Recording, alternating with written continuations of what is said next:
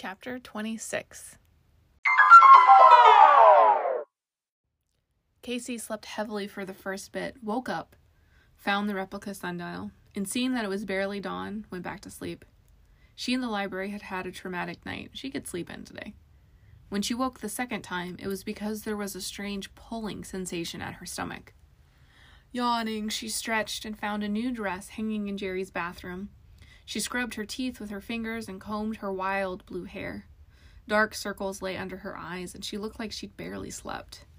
The dress was a floral print with fancy stitching along the hem and the neckline, but even that couldn't distract her, her overall ghoulish look. Sighing, she braided her hair into four long plaits as she checked on Jerry. He was exactly as the Lords had left him, under the covers with a pillow propping his head up. His breathing was steady, and she checked his heartbeat before she unlocked the door and hurried down to the office. The pulling feeling increased in urgency and strength. I'm coming, she grumbled to the library. She was sore everywhere. Could you bring me some breakfast? Or do I need to let one of my guards know? The books rustled merrily, and she got the sense that the library was happier than normal. She trailed her fingers down their spines, tickling one that was humming. The more she walked, the better she felt as her muscles loosened up. At the front desk, she reached under for her apron, but her fingers came up short. Her apron had gotten torn in the fight with the shadow monster, and she'd barely noticed last night because of her mangled wrist. But now its loss made her pause. There was another apron, a high fae sized one, but it would look ridiculous on her. Sighing, she took it out and examined it on the desk. Someone knocked on the library doors and so her day would begin. She set her hand on the door handle and heard the familiar unlocking as the library listened to her authority. When she turned, the library had conjured two steaming cups of mushroom tea and a platter of scones. She walked to the front desk with a feeling she knew who had knocked. The doors opened, and a crowding of high fae faces in the doorway made her stiffen. She recognized Lady Adar and Lord Gil- Glynn first, and then saw the guards Lady Keene, Lord Spore, and Lord Pamel. They moved aside as Gilmore brushed through them. He turned and closed the door on them. Good afternoon, he said, grinning. Is it afternoon? She took one of the mushroom tea mugs and sipped it. Well, then you're very late, assistant's assistant. He leaned over the desk and grabbed the other mug. I see you were expecting me. The library was. She ate a scone and a second one in a matter of seconds, barely tasting them. She finished her tea and set it down. Some sort of invisible hand filled it back up to the brim. Ugh, it creeps me out when it does that. He raised an eyebrow. Weird to have a section of the palace care about your well being, huh? Especially as a pixie. The words slipped out, reminding her of the real distance that lay between them. He cleared his throat. about that? No, not yet, Casey whispered, dread looming like a ghoul. Please, not yet. He shut his mouth and pressed his lips into a white line. He gave her a nod. As you will. Relieved, she turned to the rest of the library. I have to dust the books today. They really need it. Can you watch the front? And hopefully, now that Jerry was back, there'd be no more biters. I'd rather help you. She avoided his eyes. Please? Mean, he'd only distract her or question her or bring up all the things that she didn't want to think about yet. He sighed, but she detected a nod. She grabbed the bucket and skipped to the back to fill it in the trough of dust.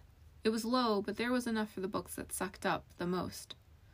The dusting gave her space to think in a concentrated, uninterrupted span of time about Gilmore and Gilmore only. Other minds would unwind the mystery of the pocket realm. They could solve that and they had already found Jerry. Her work was done now. Now she could concentrate on taking care of the library and her Gilmore problem. Her heart tightened. Perhaps the biggest part of the problem was that she didn't want to solve it. She wanted him to stick around. She liked his banter and his ease with her. He saw her as an equal. Was her attraction a result of that? Was she so desperate for male attention that she'd jump the first high fae male who treated her normally. She refilled her bucket and did another sweep through the aisles, checking on the dust levels in the not as priority sections. Eventually, she had to admit to herself that she was avoiding him. She reluctantly headed to the front desk, where he sat on the stool. He turned as she approached. It didn't matter how softly she walked, his high fae hearing was better. His eyes looked wary, but his smile was genuine. Her heart tightened further until it was a clenched fist in her chest. She knew him well enough to tell if his smile was genuine. The first thing he'd done when he'd woken up from being knocked out by a monster was to smile at her. She wiped her hands on the too large apron under the desk and grabbed a scone. It was cold but still delicious. So, how's the front desk? she asked. No one has come in or out, he replied. Gita put a moratorium on normal library activity until after the summoning, or whenever Jerry wakes up, whichever comes first. When is the summoning? She'd forgotten about it completely in the rush to figure everything out. Tomorrow, after the revel. Stars above the revel, she'd forgotten that was tonight. Ooh, bad timing for the master mages, she said. It won't start till noon, Gilmore replied. Gita enjoys her revel too well for earlier than that. He flashed her a smile and then looked away. Revels were designed for bad decisions. Fae twined together, debauchery, magic, wine, dancing, companionship. Her eyes traced his profile down to his collarbone, peeking out from his silk shirt. He stared at the doors as she continued tracing his strong arms down to his butt. His eyes flashed sideways to her. He knew she was looking. She flushed and grabbed another scone. He relaxed on the stool and leaned forward, putting his elbows on the desk so that their heads were the same height. How was the dusting? His eyes were deep, warm pools, inviting her in, reminding her of that long kiss, the one that had saved him and probably doomed her. Fine, she blurted, heart skittering. She had to stop thinking about that goddess's blast kiss. I mean, many sections did more dust than usual, but I guess that's to be expected since, you know, I haven't had time to pay attention to them in days. What with all the mystery and the excitement? And no, I mean, not excitement. No, it, it wasn't exciting. I mean, it was, but not like a good exciting, more of like a, oh no, exciting. She stuffed a scone in her mouth to end the misery of her babbling words. His eyes gleamed, and she turned to face the library trying to get a hold before she said something else. A pretty face and a strong body, and she was blabbering like an idiot. Maybe they should have their talk right now.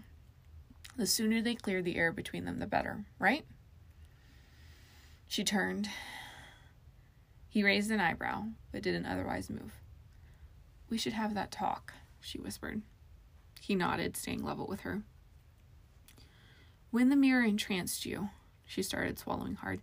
I, I tried all the normal ways to break an enchantment. I, I tried to slap you, I tried splashes of heat and cold, and I didn't have any of the others the wand or the Valerian or a crystal's worth of stored power, so I, I had to use what was left a kiss.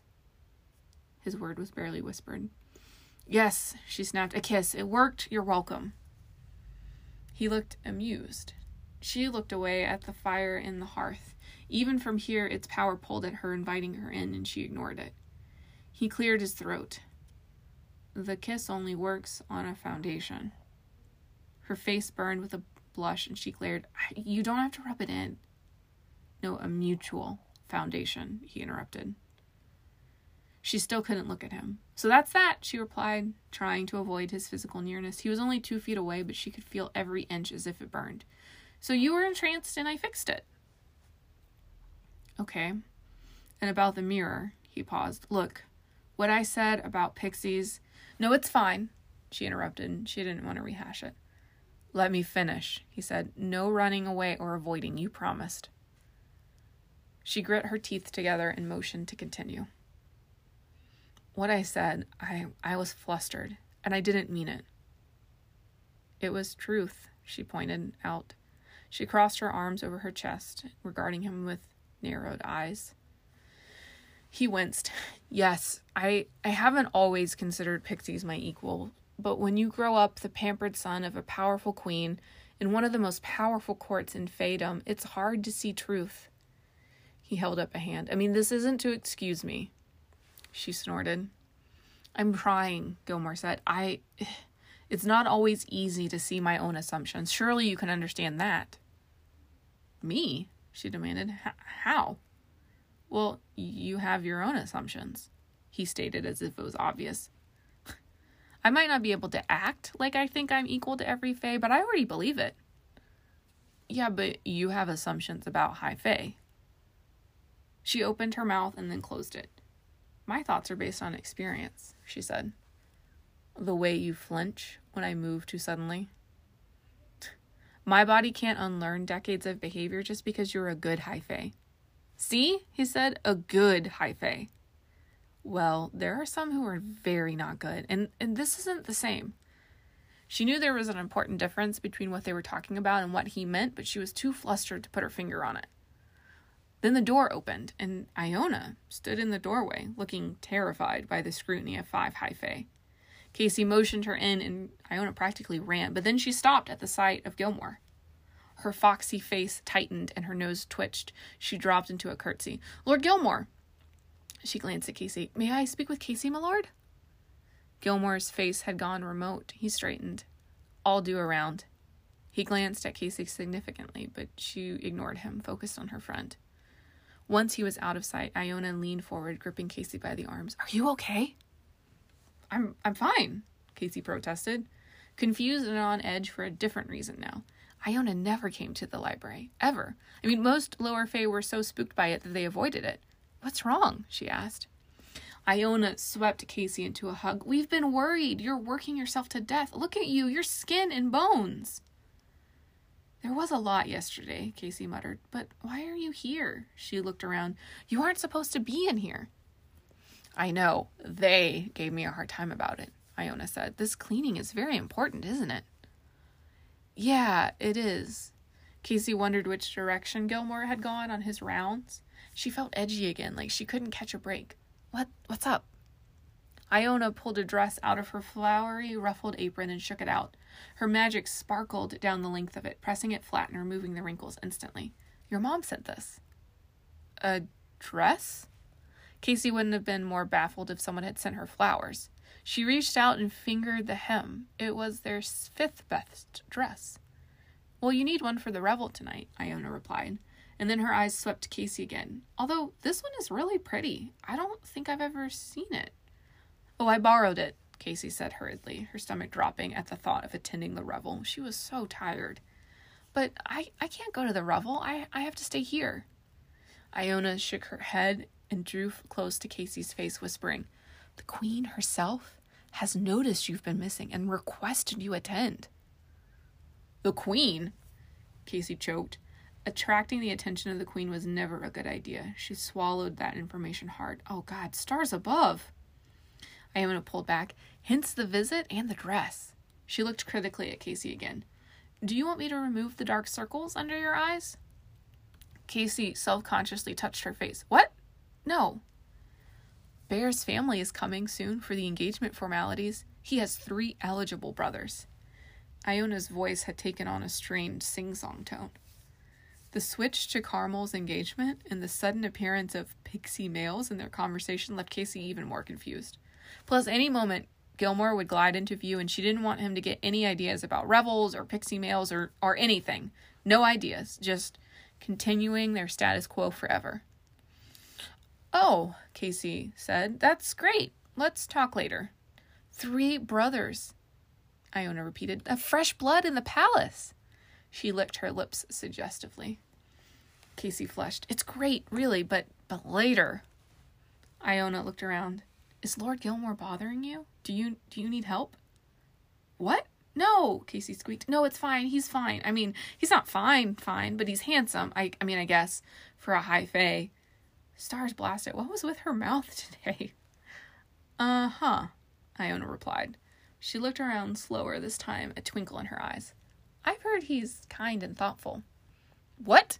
Casey bit off another yelp. They weren't having this conversation. Here, or now, or wherever. The high fae ladies talk, Iona said, and probably what she thought was a quiet voice, but it felt like yelling. They say he's a thoughtful lover. He never lacks for companionship if he desires it. A terribly dark flush infused Casey's whole body, and her fire tried to flame out. She hushed it down and shook her head. Iona, stop. She took a deep breath. It's not like that. You take everything too seriously. Iona bumped her hip against Casey's. Live a little. I live just fine, she bit off. I have to get back to work. Gilmore glided into view. Casey shooed Iona out the door before the brownie could whisper something else that Gilmore was bound to overhear. She shut the door behind her friend and turned. Gilmore was again at the front desk, his dark eyes drinking her in. What did the brownie say? he asked, too innocently. She couldn't look at him. What did you overhear? I wasn't trying to eavesdrop, he said apologetically. It did ring of truth. Casey wanted to sink into the ground. She walked to the opposite side of the desk and glanced at the sundial. It was close to dinner time and then to the revel. She didn't want to go, but if the queen had noticed, she had no choice. What's that? he said, nodding at the dress. Oh, uh, Iona brought me a dress for the revel. His eyes sharpened and she felt his power build. The revel. His voice went lower. She nodded and couldn't look at him. Yeah, it's this event that happens weekly. You might know it. Your mother hosts it and your sister runs it. I'm aware of the weekly revel. That husky tone set her blood on fire, and she bent behind the desk to pretend to look for something. Goddesses above, she was going to jump him if she said an- if he said another word sounding like that. It was pure lust. It had to be it. This that had to explain what she was feeling. This recklessness, this want, this need. She bustled for a long moment and then popped up. I'll close up alone, she said. You can go. I'm guarding both it and you. His voice had lost some of the huskiness, but not its firmness. I don't leave until you do. Casey nodded. I should change. He half rose, but she yelped, No! He settled back down with an eyebrow raised. Excuse me? I mean, I'll go alone. And then she practically fled down the aisle away from him.